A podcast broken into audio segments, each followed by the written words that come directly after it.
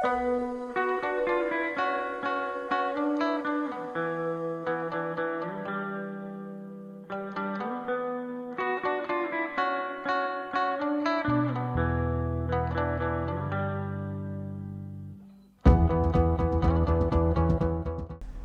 μέρες πριν ε, το άνοιγμα της κάλπης της 8 η Οκτωβρίου συνεχίζουμε ε, μέσα από τις σελίδες των Χανιώτικων Νέων και από το podcast Τέρα Πολίτικα στην ιστοσελίδα της εφημερίδας μας ε, συνεντεύξεις ε, υποψηφίων ε, ε, για τις περιφερειακές εκλογές Κοντά μας σήμερα, κοντά μας σήμερα είναι ο κύριος Μιχάλης Χαιρετάκης, ε, υποψήφιος περιφερειακός σύμβουλος με το συνδυασμό «Η Κρήτη μας αλλιώς» του Σπύρου Δανέλη.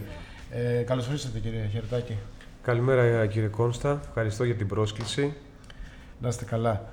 Ε, δεν θα μπω στον πειρασμό να σας ρωτήσω ε, τα της ε, Πώς συστήθηκε ο συνδυασμός σας, γιατί διαφοροποιηθήκατε από τη στήριξη την προηγούμενη τετραετία στον κύριο Αναωτάκη, τι άλλαξε τα Αυτά είναι θέματα τα οποία ε, πιθανόν να θα τα έχετε απαντήσει και σε άλλες συνεντεύξεις σας. Ε, θα ήθελα κάποια πράγματα πιο πρακτικά.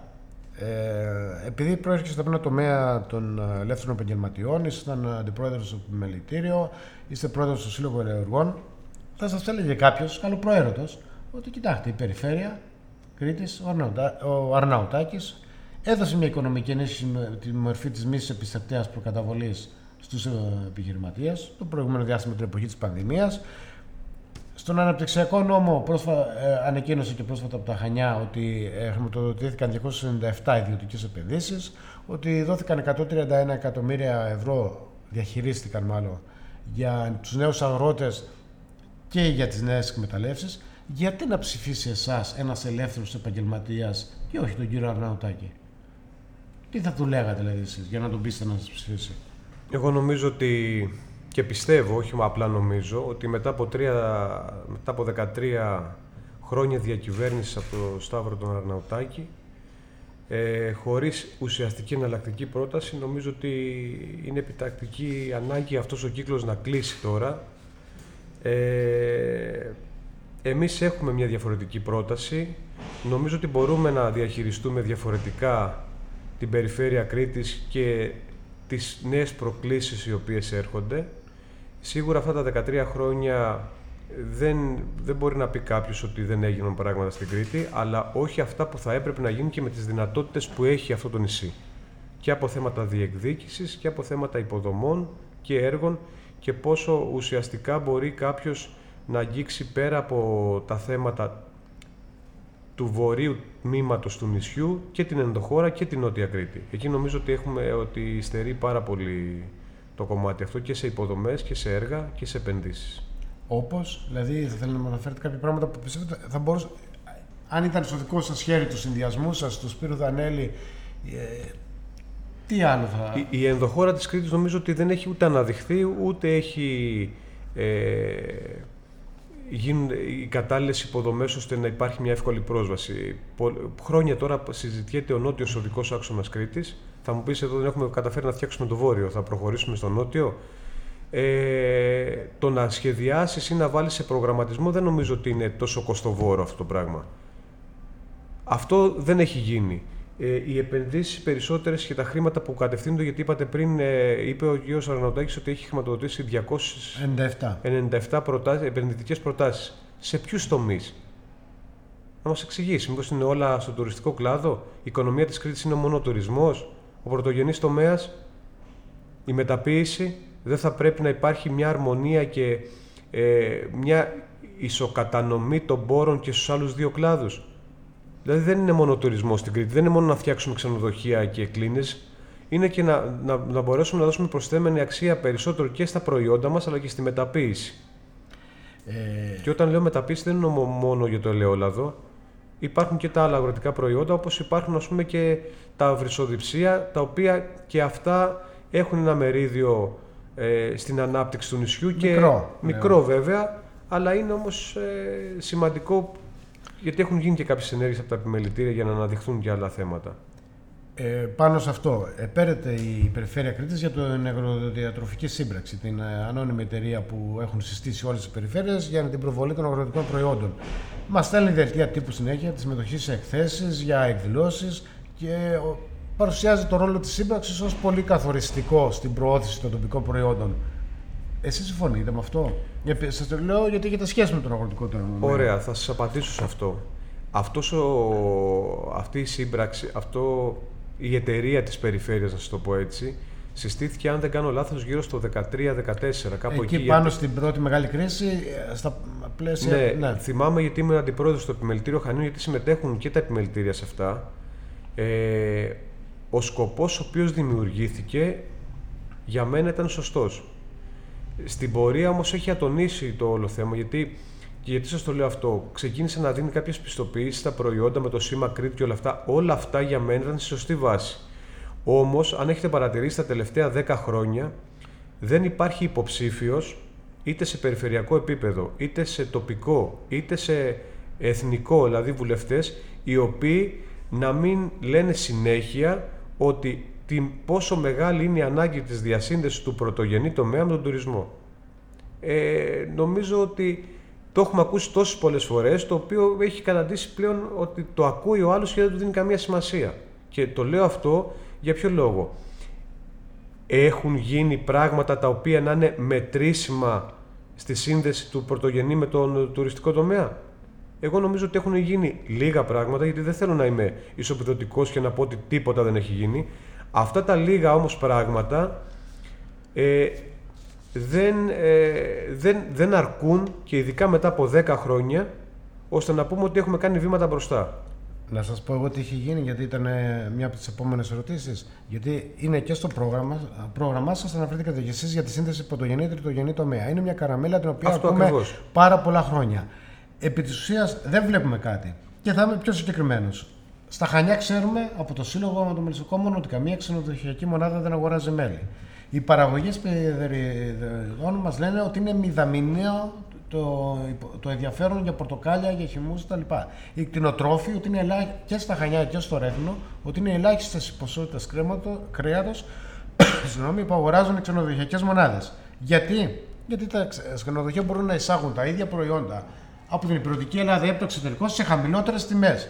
Πώς θα ανατραπούν αυτά τα δεδομένα, Γιατί αυτά που σας ανέφερα είναι δεδομένα. Πώς θα ανατραπούν, Γιατί μπορεί να κάνει η περιφέρεια γι' αυτό. Αν εσείς. Είχατε... Εμείς έχουμε, ε, εμείς έχουμε συγκεκριμένη πρόταση.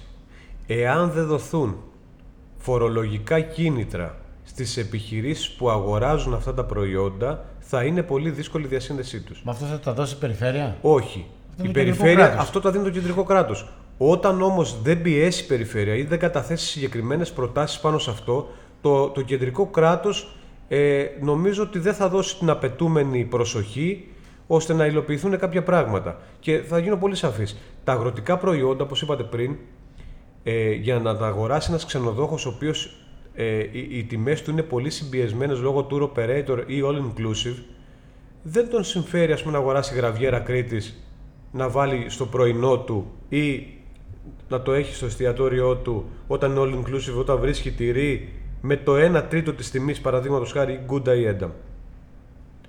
Θα μπορούσε να γίνει λοιπόν και από το κεντρικό κράτος και αυτό θα βοηθούσε και την κυκλική οικονομία και γενικότερα την οικονομία όλων των τοπικών προϊόντων σε οποιοδήποτε μέρος ε, της Ελλάδος να έδινε ένα φορολογικό κίνητρο. Δηλαδή ότι εάν η οποιαδήποτε επιχείρηση εστίασης, ξενοδοχείο χρησιμοποιεί τοπικά προϊόντα, τοπικά προϊόντα, θα έχει μία έκπτωση στο φόρο.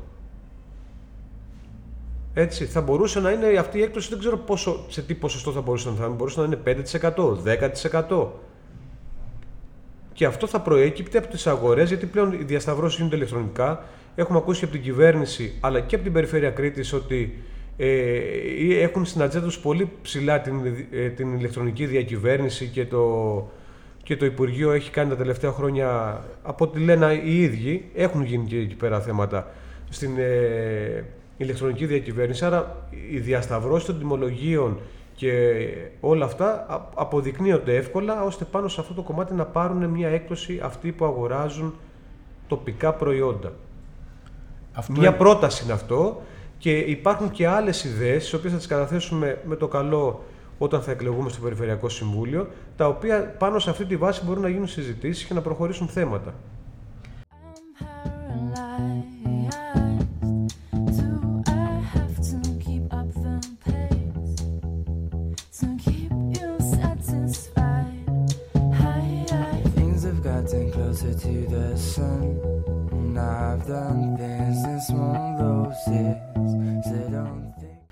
Ε, είστε διοκτήτη ελεουργείου.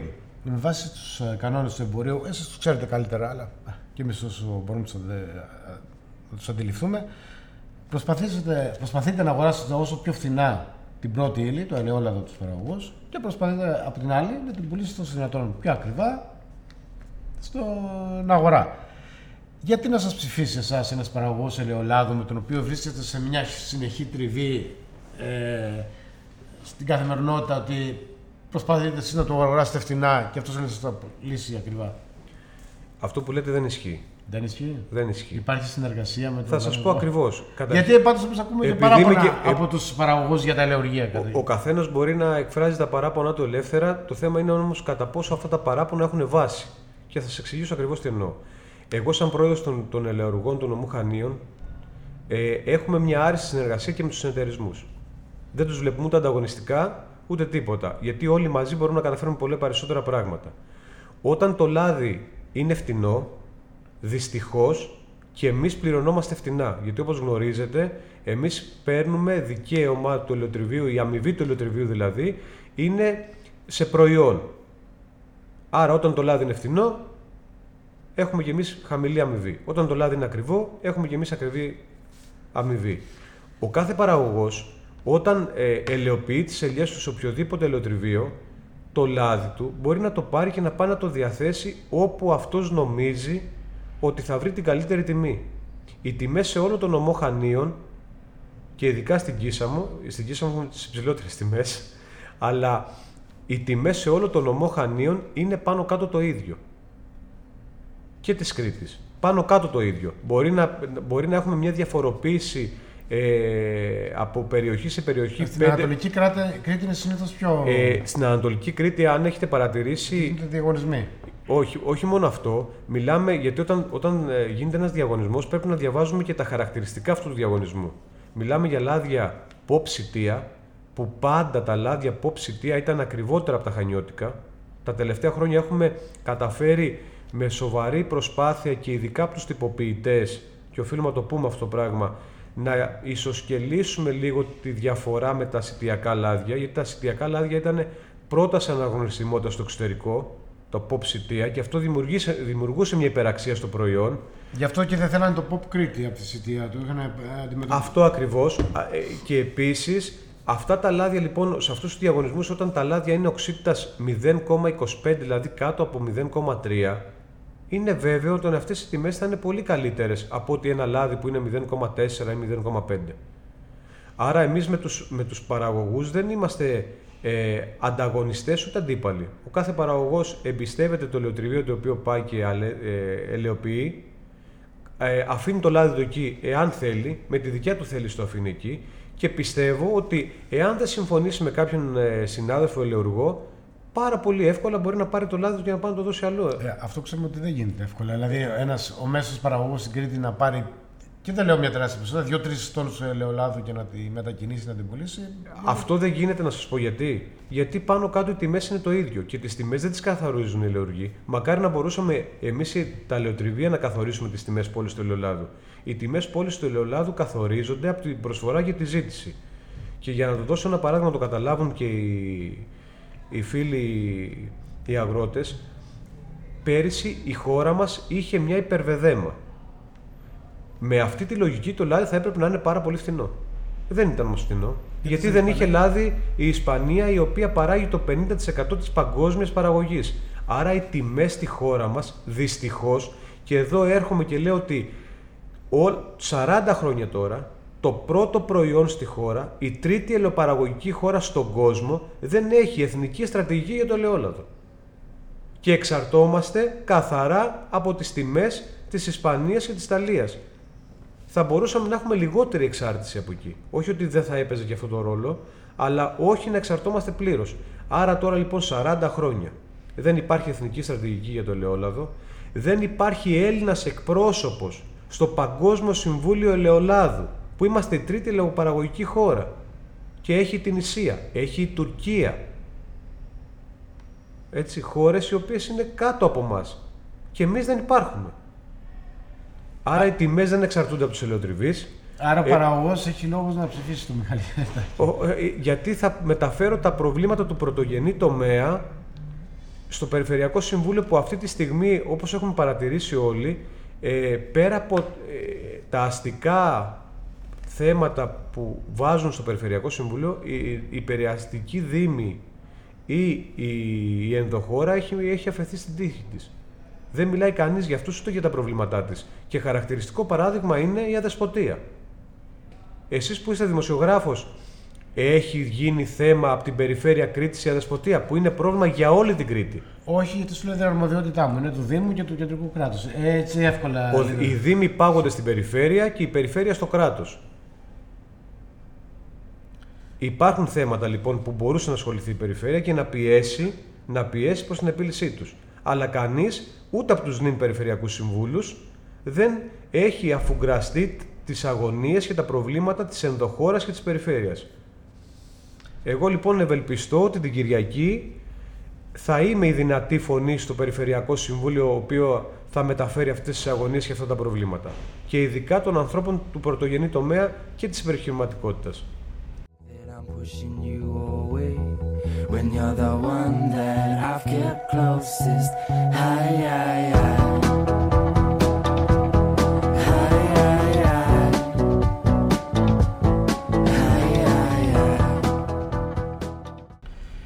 επειδή προέρχεστε από την περιοχή της Κισάμου, η οποία είχε πλήγει, πλήγει σημαντικά τις καταστροφές του 2019, θυμόμαστε ότι ε, τότε από το κεντρικό κράτος, από τότε η κυβέρνηση είχε εξασφαλιστεί ένα ποσό 100 εκατομμυρίων, ε, κάτι παραπάνω για όλο το νομό Χανίων και 10 ε, εκατομμύρια για την Κίσαμο, για έργα αποκατάστασης ε, των ζημιών και αντιπλημμυρικής προστασίας και θωράκισης.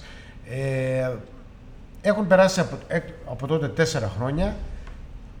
Δεν έχουμε δει να υλοποιείται σε όλο το νομό και στην Κίσαμο ένα μεγάλο μέρος αυτών, το μεγαλύτερο μέρος των εργασιών αυτών. Η απάντηση είναι ότι πρόκειται για σύνθετα έργα, δύσκολα έργα, μελέτες οι οποίες απαιτούν ε, ε, εξειδικευμένες ε, εργασίες και ε, πολλές αδειοδοτήσεις και αφήνουν να εννοηθεί ότι από τώρα και στο εξής επέθυνο τη περιφέρεια θα αρχίσουμε να βλέπουμε πιο συγκεκριμένα πράγματα.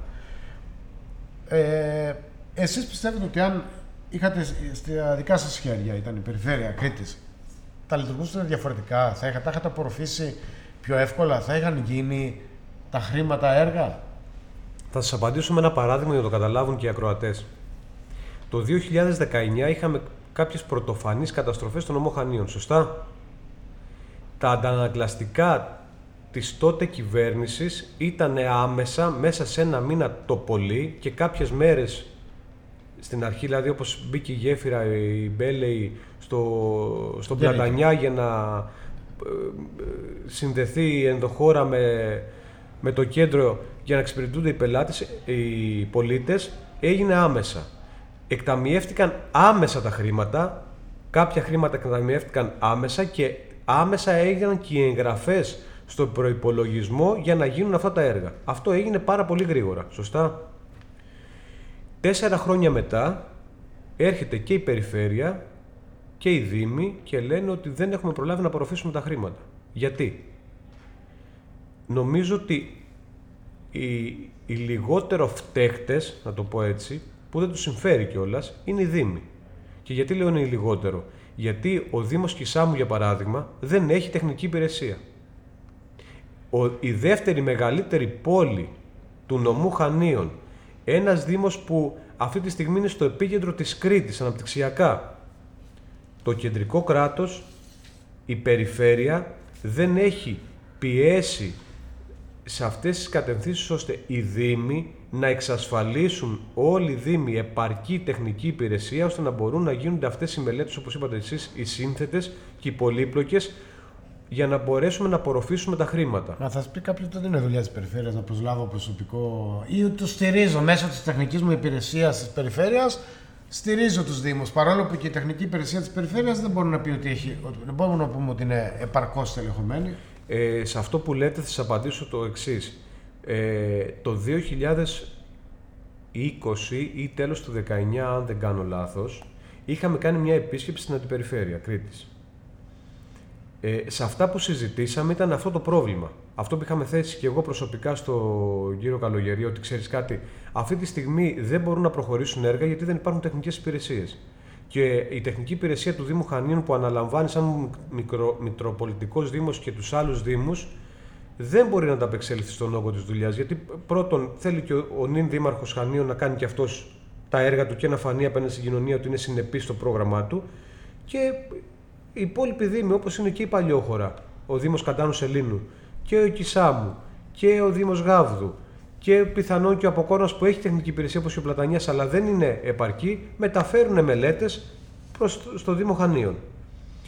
Τα νέα νομίζω ότι είναι μοναδική επαρκή. Αλλά δεν είναι... ε, και λέω, ε... γιατί να μην πιέσουμε την κυβέρνηση να φτιάξουμε αυτό που υπήρχε παλιά, 10-14, την DIDC, η οποία ήταν μια ομάδα μηχανικών υπό τη σκέπη της περιφέρειας και απευθυνόταν εκεί πέρα οι Δήμοι και προχωρούσαν οι μελέτες και τα έργα με πολύ πιο γρήγορο, ε, σε πολύ πιο γρήγορους χρόνους. Να πιέσουμε. Το σήκωσε κανείς το θέμα, την περιφέρεια. Το σήκωσε ο γραμματέας της ΠΕΔ Κρήτης. Το σήκωσε η ΠΕΔ Κρήτης. Και αν το σήκωσε, πόσο δυνατά το σήκωσαν. Η περιφέρεια σίγουρα δεν το σήκωσε. Η Ένωση Δήμων και Κοινοτήτων Κρήτης το σηκώσαν το θέμα. Εγώ θεωρώ ότι το σηκώνουν. Αλλά μήπως χρειάζονται περισσότερες συμμαχίες. Η περιφέρεια Κρήτη θα έπρεπε να βγει μπροστά. Άκουγα τον κύριο Αρναουτάκη προχθές σε μια συνέντευξη, ο οποίος έλεγε ότι εμείς για να πάρουμε τα χρήματα από το κεντρικό κράτος και από το Ταμείο Ανάκαμψης τώρα και γενικότερα από την Ευρωπαϊκή Ένωση χρειάζονται όριμες μελέτες. Ποιος θα τις κάνει τις όριμες μελέτες όταν δεν υπάρχει προσωπικό; Αυτός είναι φαύλος κύκλος. Θέλουμε όριμες μελέτες, δεν μπορούν να κάνουν όριμες μελέτες. Μήπως βολεύει όμως και κάποιου για να είναι βασιλότεροι του βασιλέως και να ελέγχουν τον οποιοδήποτε δήμαρχο σε εισαγωγικά και να κάνουν τα χατήρια εκεί που θα έχουν και την πολιτική στήριξη αύριο μεθαύριο; Ρωτάω. Άρα για μένα πρωταρχικός στόχος την επόμενη πενταετία είναι να πιεστεί το κράτος όχι μόνο για την Κρήτη, για όλους τους Δήμους να γίνουν προσλήψεις ώστε να φτιαχτούν επαρκείς, επανδρομένες τεχνικές υπηρεσίες για να προχωρήσουν τα έργα. Εάν είχαμε μια. Ε, για παράδειγμα, εάν είχαμε τώρα μια ίδια καταστροφή που έγινε στο Βόλο, εδώ στο νομό Χανίων, ποιος θα έφταιγε; Το κράτος που έχει δεσμεύσει τα χρήματα αλλά δεν έχουν γίνει πάλι τα έργα τα διπλημμυρικά και αυτά που θα έχουν να ολοκληρωθεί; Η περιφέρεια ή ο δήμαρχος; Και ποιος θα τα ακούγε πρώτος, ο Δήμαρχος. Επένδυε πιο κοντά. Αυτό ακριβώς. Άρα όλο αυτό το πράγμα πρέπει να το προστατεύσουμε, πρέπει να το αναδείξουμε και πρέπει να πάρουμε συγκεκριμένες πρωτοβουλίες. Που εγώ προσωπικά δεν έχω δει να τις παίρνει η Περιφέρεια Κρήτης. Στο βαθμό που πρέπει τουλάχιστον. Ε, επειδή είστε και Σαμίτη, ε, έτσι η τελευταία μου ερώτηση θα ήθελα να, να είναι αυτή. Ε, Έχετε, θέμα, έχετε πάρει θέση και έχετε ασχοληθεί. Ε, είναι στην πρώτη γραμμή ας πούμε, της επικαιρότητας η Κίσαμος ε, ε, για το έργο στα Φαλάσσανα, για την προστασία των ε, ευαίσθητων περιβαλλοντικών περιοχών που άλλος ε, λαφωνήσει. Είδαμε στο, στην Επιτροπή Περιβάλλοντος της Περιφέρειας να έρχεται εισήγηση από την καθήλυνα αρμόδια υπηρεσία και να είναι αρνητική για να γίνει ξενοδοχείο στην παραλία των Φαλασσάρνων και η πλειοψηφία της Επιτροπής Περιφερειακής Σύμβουλη μια θέση που εσείς ε, θέλετε να εκλεγείτε, να ψηφίζει όχι κατά την υπηρεσίας, κατά της γνωμοδότησης του Δήμου, κατά των ε, περιβαλλοντικών οργανώσεων, κατά επιστημονικών φορέων οι οποίοι είχαν ταχθεί ενα... ξεκάθαρα ενάντια στο να κατασκευαστεί ξενοδοχείο επί της παραλίας και να το, και να το ψηφίζουν. Ε, πώς το αντιμετωπίζετε αυτό εσείς, πώς το αντιμετωπίζετε ως Κισαμίτης και ως ενεργό μέλος της κοινωνίας και πώς θα λειτουργούσατε εσείς; Ε, αν α, σας εμπιστευτεί από την Κυριακή ο λαός της Κρήτης ή ο λαός των Χανίων να, να έχετε μια θέση στο, στο Περιφερειακό Συμβούλιο. Ευχαριστώ για την ερώτηση αυτή. Νομίζω ότι και θέλω εδώ πέρα να το πω και δημόσια να δώσω τα συγχαρητήριά μου στα Χανιώτικα Νέα γιατί διαχρονικά τώρα πολλά χρόνια τα Χανιώτικα Νέα έχουν δείξει μια συνεπής στάση απέναντι σε αυτές τις προκλήσεις, θα το πω εγώ, των περιοχών αυτών. Όχι μόνο της Χισάμου, γενικότερα του νομού. Και χαίρομαι που αυτό το μέσον διαχρονικά και με συνέπεια αναδεικνύει αυτά τα προβλήματα και τα φέρνει στη δημοσιότητα ώστε οι πολίτες να είναι επαρκώς ενημερωμένοι και αντικειμενικώς ενημερωμένοι. Αυτή την ερώτηση που μου κάνατε εμένα θα ήθελα να την κάνατε όχι εσείς προσωπικά και γενικότερα όλοι αυτοί που υποστηρίζουν ότι ναι στην ανάπτυξη αλλά με σεβασμό στο περιβάλλον.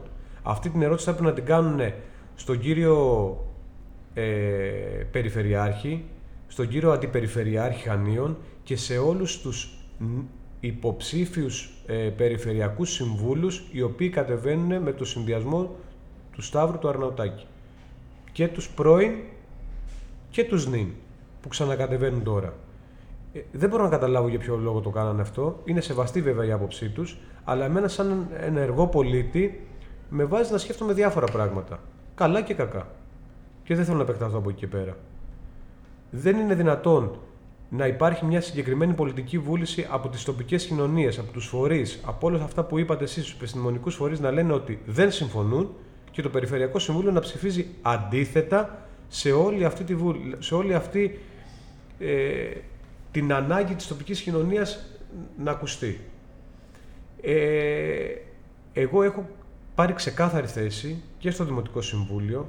Όταν γινόταν αυτά τα Δημοτικά Συμβούλια ήμουν παρόν εκεί, παρόλο που δεν είμαι Δημοτικός Σύμβουλος, ε, και σαν ενεργός πολίτης και σαν μέλος του ΔΣ του Επιμελητηρίου, ε, που έχουμε κάνει και έχουμε βάλει τον πάλο σε ένα ευρωπαϊκό πρόγραμμα με την Κύπρο και έχουμε αναδείξει τα προβλήματα που υπάρχουν εκεί. Εμένα η θέση μου είναι, είναι ξεκάθαρη. και το έχω χρόνια τώρα παλεύουμε για αυτά τα θέματα. Ε, ναι στις επενδύσεις, αλλά πρέπει να λαμβάνονται υπόψη τα περιβαλλοντολογικά και αυτές οι περιοχές που είναι ιδιαίτερο φυσικού κάλους. Αυτές είναι οι τρεις περιοχές οι οποίες πρέπει να μείνουν ανέπαφες πρέπει να μείνουν προστατευμένες 100% γιατί από εκεί εξαρτάται η επισκεψιμότητα της Κισάμου, της Κρήτης, του νομού Χανίων και της χώρας γενικότερα.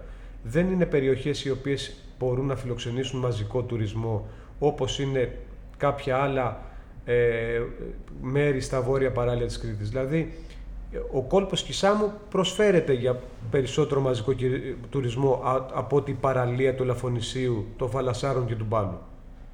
Έχω ξεκάθαρη θέση, έχω, πάρει ξεκάθαρη, έχω τοποθετηθεί ξεκάθαρα στο Δημοτικό Συμβούλιο και νομίζω ότι αυτό θα πρέπει να είναι, ε, πώς να σου το πω, πρέπει να τα διαφυλάξουμε σαν κόριο φθαλμού όλοι οι πολίτες της Κρήτης και ειδικά της Κισάμου και οι δημοτικές αρχές έχουν εκφραστεί, ο καθένας έχει πει την άποψή του και νομίζω ότι την Κυριακή θα καλεστούν οι πολίτες να διαλέξουν πάνω σε συγκεκριμένες πολιτικές και πάνω σε συγκεκριμένα σχέδια τα οποία έχουν παρουσιαστεί από τους συνδυασμούς. Αλλά εμένα αυτό το γενικό λόγο, ναι στην ανάπτυξη, αλλά με σεβασμό στο περιβάλλον, είναι κάτι το οποίο είναι αόριστο και αποδεικνύεται μόνο από συγκεκριμένες δεσμεύσεις και από συγκεκριμένες πράξεις που έχουν γίνει. Από όλους και από τους συνδυασμούς της Κισάμου αλλά και από την περιφέρεια Κρήτης.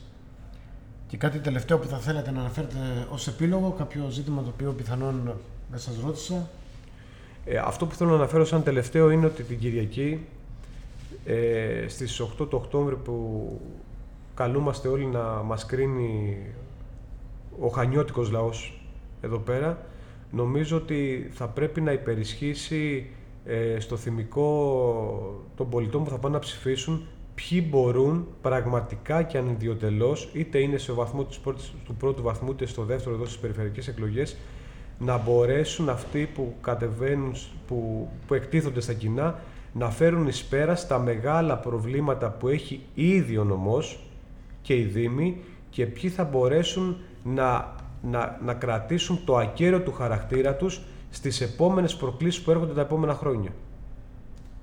Κύριε Ζετάκη, σας ευχαριστώ πολύ για τη χρήσιμη κουβέντα που Σας ευχαριστώ πολύ και εγώ για τη φιλοξενία.